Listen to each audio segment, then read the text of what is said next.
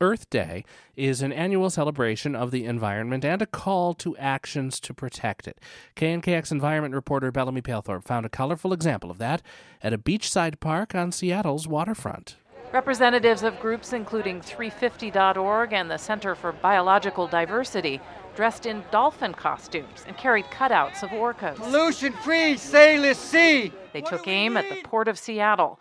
A big concern is plans to deepen Seattle Harbor for megaships.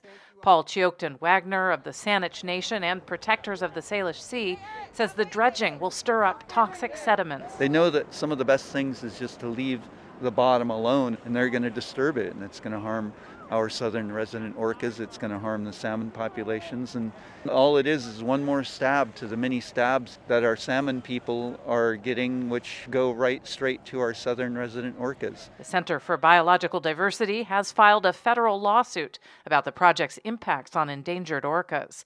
Port of Seattle said in a statement that it is committed to creating quality jobs while protecting the environment and the whales. Bellamy Pailthorp, KNKX News.